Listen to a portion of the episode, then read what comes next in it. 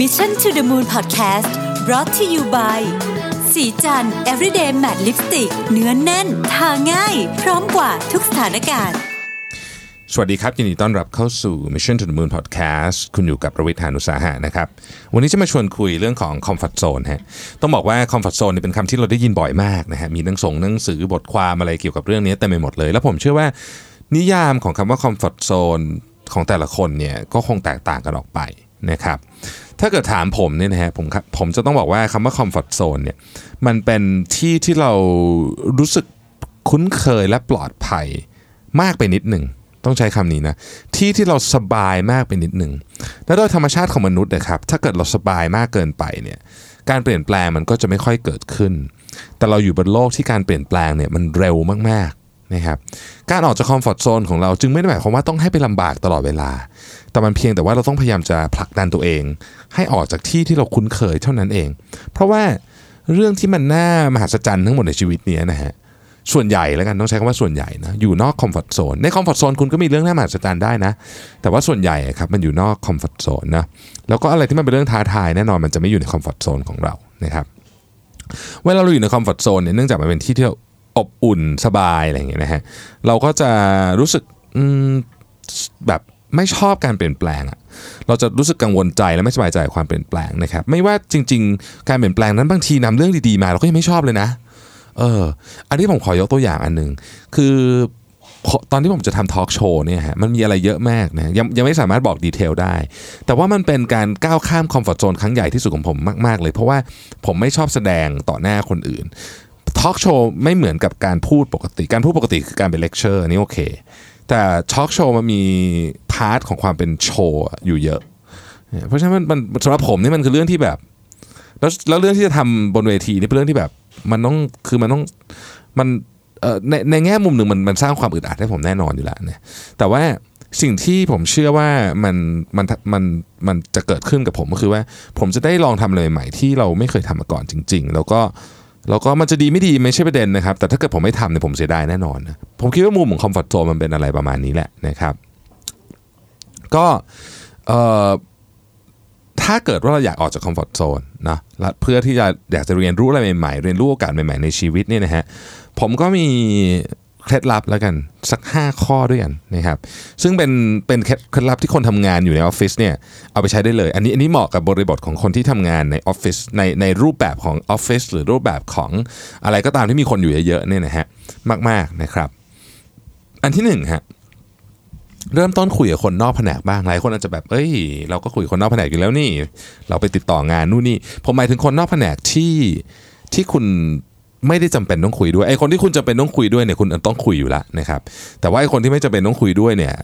หลายคนก็หลีกเลี่ยงการพูดคุยไปเลยไม่รู้จะคุยทำไมนะว่างั้นเถอะนะครับในองค์กรขนาดใหญ่เนี่ยนะครับมันจะมีแผนกแยกกันชัดเจนเนาะแล้วก็มีโอกาสน้อยมากๆเลยที่เราจะได้พูดคุยกับคนอื่น นอกจากคนที่เราต้องโคด้วยในแผนกอื่นนะครับ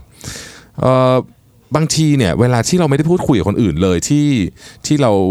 อาจจะไม่ใช่อาจจะไม่ใช่ตรงกับสายงานของเราเนี่ยนะครับมันทำให้การประสานงานมันออกไม่ราบรื่นนะเราไม่เข้าใจเลยว่าเขากำลังทำงานอะไรอยู่นะครับเขามีสไตล์การทำงานยังไงนะครับอะไรคือ priority ของเขานะครับหรือว่าจริงๆแล้วเนี่ยวัฒนธรรมย่อยของของแผนกนั้นเป็นยังไง นะครับการเริ่มต้นพูดคุยคนในแผนกอื่นๆเนี่ยนอกจากจะทำให้การทำงานประสานงานกันดีขึ้นแล้วเนี่ยนะครับมันช่วยลดเรื่องหนึ่งซึ่งเป็นแบบโหเป็นเพนใหญ่มหาศาลมากขององค์กรโดยเฉพาะองค์กรขนาดใหญ่คือเรื่องของไซโลนะฮะเวลาเราพูดคุยกับคนแผนกอื่นเนี่ยเราจะมองเห็นสิ่งที่อัศจรรย์มากผมบอกอย่างนี้เลยนะครับ เวลาคุณไปพูดคุยกับคนแผนกอื่น คุณจะเริ่มเห็นมุมมองเขาว่าเอองานที่เขาทำเนี่ยที่เรารู้สึกว่าเฮ้ยทำไมงานนี้มันถึง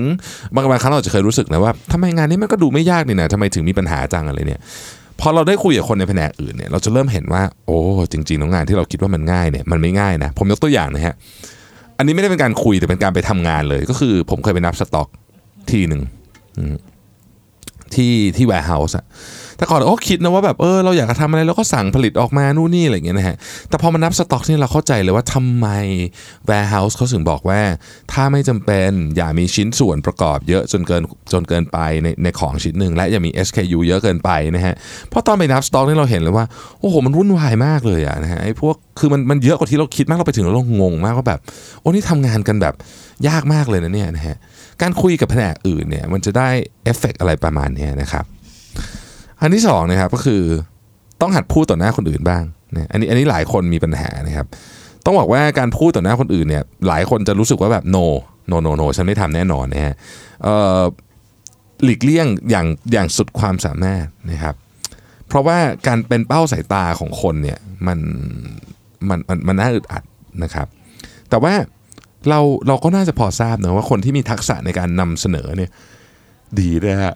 มีโอกาสเติบโตในหน้าที่การงาน และมีแนวโน้มที่จะได้รับการโปรโมทมากกว่า เพราะถ้าเกิดคุณเก่งมาก แต่ว่าคุณไม่สามารถพรีเซนต์ผลงานหรือ value ที่คุณมีกับองค์กรได้เนี่ยบางทีมันก็ยากเหมือนกันที่นายคุณจะไปเห็น คือบางทีเนี่ยนายคุณก็เห็นนะครับผ่านกระบวนการหลายอย่างนะฮะเขาก็พยายามที่จะหาวิธีรู้แหละ แต่บางทีมันไม่เห็นจริงๆครับบางทีเนี่ยมันต้องให้เจ้าตัวมันเล่าจริง ๆ มันต้องมาแสดง ใช้คำว่าศักยภาพแล้วกันเนาะนะฮะซึ่งอันนี้ผมก็ไม่ได้พูดขึ้นมาเองเนาะมันมีรายงานจากเอ่อ mba.com นะครับเพิ่งตีพิมพ์มาปีที่แล้วในปี 2018นะไปทำการสำรวจการความคิดเห็นของผู้บริหารบริษัท 1,000 แห่งนะครับที่เข้ามาเปิดรับสมัครงานในเอ่อมหาวิทยาลัยธุรกิจที่สหรัฐเนี่ยนะฮะเวลาเขามี job fair นะเขาไปเขาไปสัมภาษณ์มาว่าอะไรคือทักษะที่พวกเขาต้องการมองหามากที่สุดนะครับซึ่งมันก็มีอยู่ทั้งหมดด้วยกัน 25 ข้อแต่ไอ้ top 5เนี่ยน่าสนใจมาก top 5เนี่ยนะครับ 1 คือทักษะสื่อสารด้วยการพูด 2 คือทักษะการฟังหรือที่เรามีศัพท์เฉพาะว่า active listening 3 ความสามารถในการปรับตัว 4 ทักษะการสื่อสารด้วยการเขียน 5 ทักษะการนำเสนอ เกือบทั้งหมดนี้เป็นเรื่องอะไรที่เกี่ยวข้องกับกับ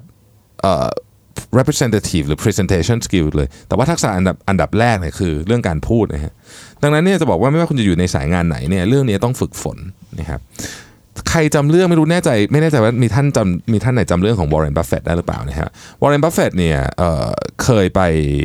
พูดที่โคลัมเบียนะที่มหาวิทยาลัยโคลัมเบีย ซึ่งก็เป็นมหาวิทยาลัย finance ลำดับต้นๆของโลกเนี่ยนะครับวอร์เรนบัฟเฟตบอกว่าผมจะจ่ายเงินให้คุณ 1 0 0 0 0แสนเหรียญเพื่อแลกกับ 10%ของรายได้ทั้งหมดที่จะเกิดขึ้นในอนาคตของคุณ ดังนั้นถ้าคุณสนใจให้มาหาผมหลังเลิกเรียนนะครับ นักศึกษาก็หัวเราะด้วยกับมุกตลกของเขานะฮะ แต่หลังจากเสียงหัวเราะเงียบลงเนี่ยนะครับ วอร์เรน บัฟเฟตก็พูดออกต่อว่า ตอนนี้คุณสามารถเพิ่มมูลค่าของคุณได้อีก 50%โดยการเรียนรู้ทักษะการสื่อสารและพูดในที่สาธารณะ ถ้าเป็นเช่นนั้น มาเจอผมหลังจากจบคลาสนี้ผมจะจ่ายให้คุณ 1 5 0 0 0 0เหรียญ นะครับประเด็นที่วอร์เรนบัฟเฟตต้องการจะพูดคือว่าทักษะการสื่อสารและการพูดต่อหน้าคน เป็นทักษะที่สำคัญมาก และจะช่วยยกระดับอาชีพของคุณได้จริงๆนะอันที่3เนี่ยนะครับเรียนรู้สิ่งที่อยู่นอกสายงานของคุณนะฮะโลกทุกวันนี้เปลี่ยนแปลงเร็วมากนะครับแล้วก็สกิลที่คุณมีอยู่เนี่ยมันมีโอกาสจริง ๆ ที่จะล้าหลังไปไม่ว่าคุณจะทำอะไรอยู่ก็ตามในตอนนี้นะฮะการเรียนรู้จะเป็นผู้เชี่ยวชาญ เฉพาะสิ่งที่เราถนัดเป็นเรื่องที่ดีนะครับแต่ทุกวันนี้ เราต้องการคนแบบตัวทีเราคงเคยได้ยินนี่นะครับเขาเรียกว่ารู้ลึก รู้ลึกก็คือเป็นเป็นเป็นไอไอไอตัวขาของที แต่ในขณะเดียวกันเนี่ยก็ต้องรู้กว้างในเรื่องอื่นที่อาจจะไม่เกี่ยวกับเราเลยก็ได้ เรื่องที่เราทำอยู่เราต้องรู้ลึกมาก เราต้องเข้าใจอย่างท่องแท้ แต่เรื่องอื่นก็ไม่ใช่ว่าจะไม่รู้เลย ไม่ได้ นะครับ ต้องรู้ด้วย เพราะว่าสมองเราเนี่ยมันมันมีความมหัศจรรย์ในความเชื่อมโยงนะคือเวลาคุณใส่ของเข้าไปในสมองเนี่ยนะครับหนึ่งบวกหนึ่งจะไม่เท่ากับ 2 ถ้าคุณรู้เรื่องศิลปะหรือวรรณคดี แล้วคุณมาบวกกับความสามารถด้านครีเอทีฟของคุณนะครับ บวกกับความสามารถด้านการตลาดของคุณสมมตินะฮะสามอย่างนี้บางทีบวกกันมา1บวก1บวก1มันควรจะเท่ากับ3ใช่ไหมมันจจะเท่ากับ 20 30 หรือเป็นร้อยก็ได้นะครับ คุณอาจจะ create แบรนด์ใหม่ที่ที่มีความเอ่อยูนิคเรื่องของวรรณคดีไทยขึ้นมาสมมตินะเนี่ยแต่การ create แบรนด์ไม่ใช่ว่าคุณรู้เรื่องวรรณคดีคุณจะ create ได้คุณต้องรู้เรื่องการตลาด คุณต้องรู้เรื่องอะไรเต็มไปหมดเลยนะครับดังนั้นเนี่ยเรามีคลังข้อมูลในหัวมากเท่าไหร่เนี่ยเราก็ยิ่งสามารถสร้างสรรค์ไอเดีย ผสมผสานเรื่องต่างๆ ขึ้นมาเป็นไอเดียใหม่ๆ มากขึ้นเท่านั้น ของเจ๋งๆบนโลกใบนี้ก็เกิดขึ้นจากคนที่ทำอะไรแบบนี้แหละนะครับในทุกวันนี้มีช่องทางมากมายในการเรียนรู้สิ่งต่างๆนะครับ ตั้งแต่การอ่านหนังสือลงเรียนคอร์สออนไลน์นะครับ ไปเเข้ากิจกรรมอะไรอย่างเงี้ยนะครับ ดู YouTube ก็ได้นะฮะอออะไรโอ้โหเยอะแยะเต็มไปหมดเลยเนี่ยนะครับ เพราะว่าเราทุกคนทุกวันนี้ความรู้เนี่ยมันเยอะมาก เราเข้าถึงความรู้ได้ง่ายขึ้นกว่าเดิมเยอะ แต่ว่าสิ่งที่สำคัญนะครับก็คือว่าความรู้ที่มันมีเยอะเนี่ยคุณต้องมีวิธีการเลือกด้วยนะ ถ้าเกิดว่าคุณเสพเยอะเกินไปเนี่ยบางทีหนึ่ง ความรู้ต้องดูคุณภาพด้วยว่ามันดีพอเปล่านะครับสองอคุณต้องอย่าตกอย่าตกหลุมพรางของการพยายามทำเยอะเกินไป ขอให้ทำแบบไม่ต้องเยอะมาก ไม่ต้องไม่ต้องศึกษาอะไรให้มันเยอะมาก แต่ว่าคุณตอนศึกษาเนี่ยขอให้แน่ใจว่าเข้าใจมันจริง ๆ คนเราเนี่ยค่อยๆเรียนนะครับของพวกนี้ไม่ต้องสะสมนะฮะอย่าไปอัดเราคิดว่าต้องทำทั้งหมดภายในวันเดียวนะฮะข้อที่ 4 คือเสนอตัวเพื่อรับงานที่ท้าทายนะครับ คือหลายครั้งเนี่ยงานในองค์กรเนี่ยเราก็พอรู้แหละว่าเขากำลังจะมีโปรเจกต์อะไรและหลายครั้งเนี่ยนะครับหัวหน้าคุณก็จะไม่มีคนนะฮะคือถ้าเกิดว่าไม่มีใครเสนอตัวเลยหัวหน้าก็ควรจะต้องคิดแล้วก็เลือกคนสักคนที่เหมาะสมนะครับหรือบางทีอาจจะต้องไปรับคนข้างนอกมาด้วยซ้ำเนี่ยแต่ว่าจริงๆแล้วเนี่ยถ้าเกิดว่าคุณเป็นคนที่อยากจะออกจากคอมฟอร์ทโซนนะ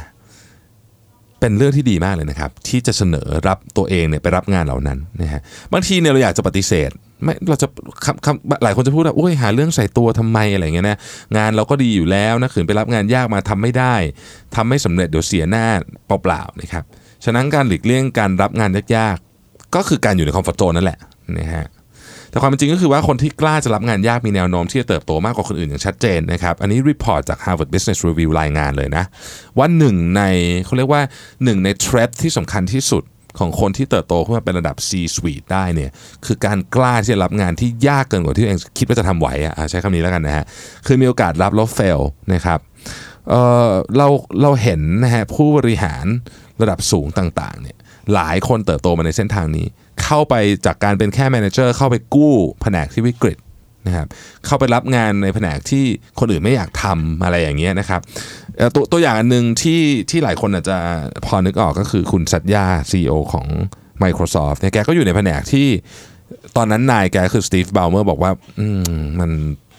มันเป็นแผนกแบบไม่น่าจะ work คือแผนกเซิร์ฟเวอร์ตอนนั้นนะฮะ แต่แกก็บิดมันกลายเป็น cloud business แล้วก็ใหญ่โตจนถึงวันนี้ได้ ตัวแกเองก็ได้ขึ้นเป็น CEO เลยนะครับ เพราะฉะนั้นเนี่ย เเวลามีงานหินนะฮะแล้วคุณรู้สึกว่างานนี้มันยากจังเลยเนี่ยคุณรู้ไหมครับว่าบางครั้งงานสุดหินนั้นถูกส่งมอบมาให้คุณ สิ่งที่ผู้มอบหมายต้องการจากคุณไม่ใช่ความสำเร็จของงานชิ้นนั้นด้วยซ้ำคือบางทีนายคุณไม่ได้อยากให้คุณทำเรื่องนี้ให้สำเร็จด้วยซ้ำนะครับ แต่บางทีเขาอยากเห็นความพยายาม อยากเห็นมุมมองใหม่ๆในการทำงาน และหลายครั้งโปรเจกต์แม้ fail แต่การเรียนรู้จากโปรเจกต์ที่ fail เหล่านั้นเนี่ยมันให้มูลค่ากับองค์กร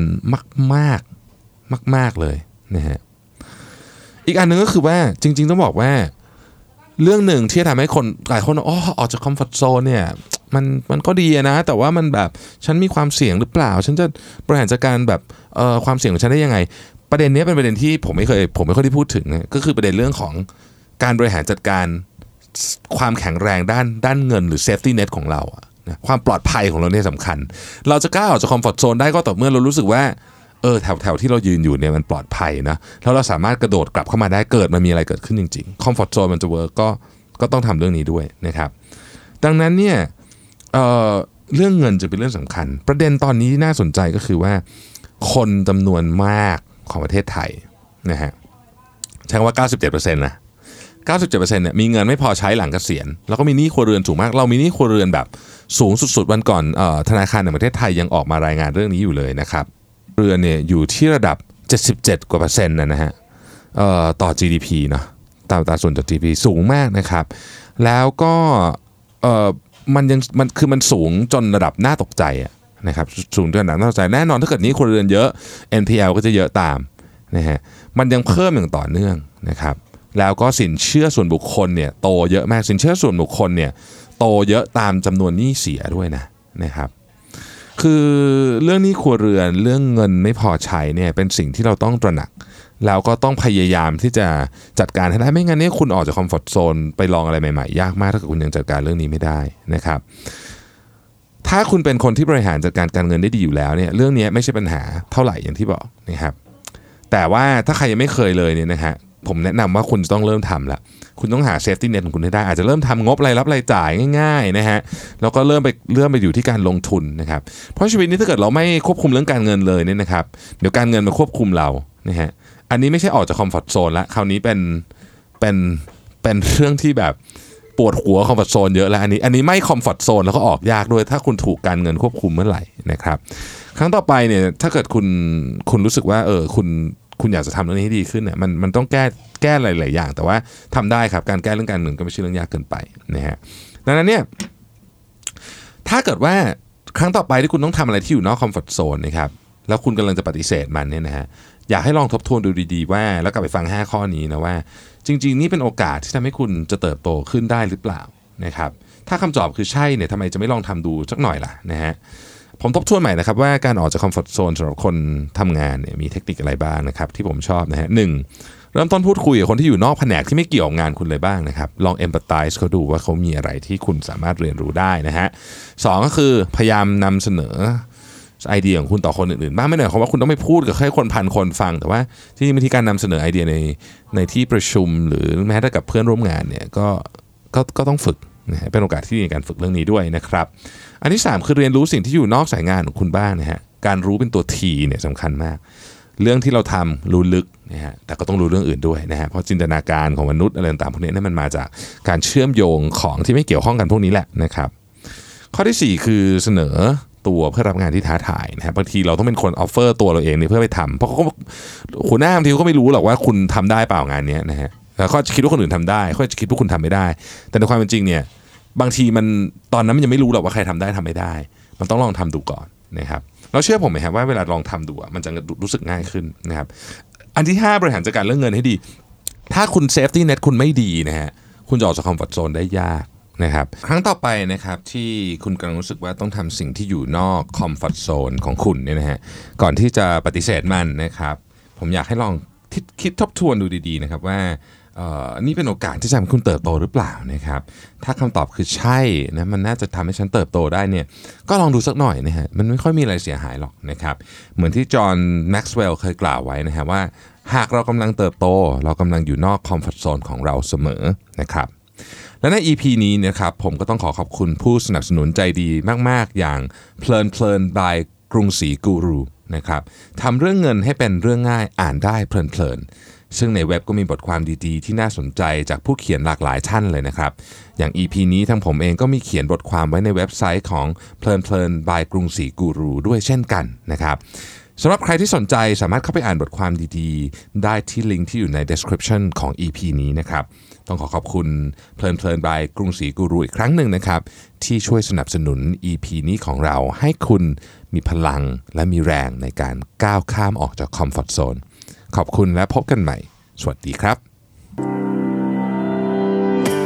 สัสิ เพราะความสดใสมีได้ทุกวัน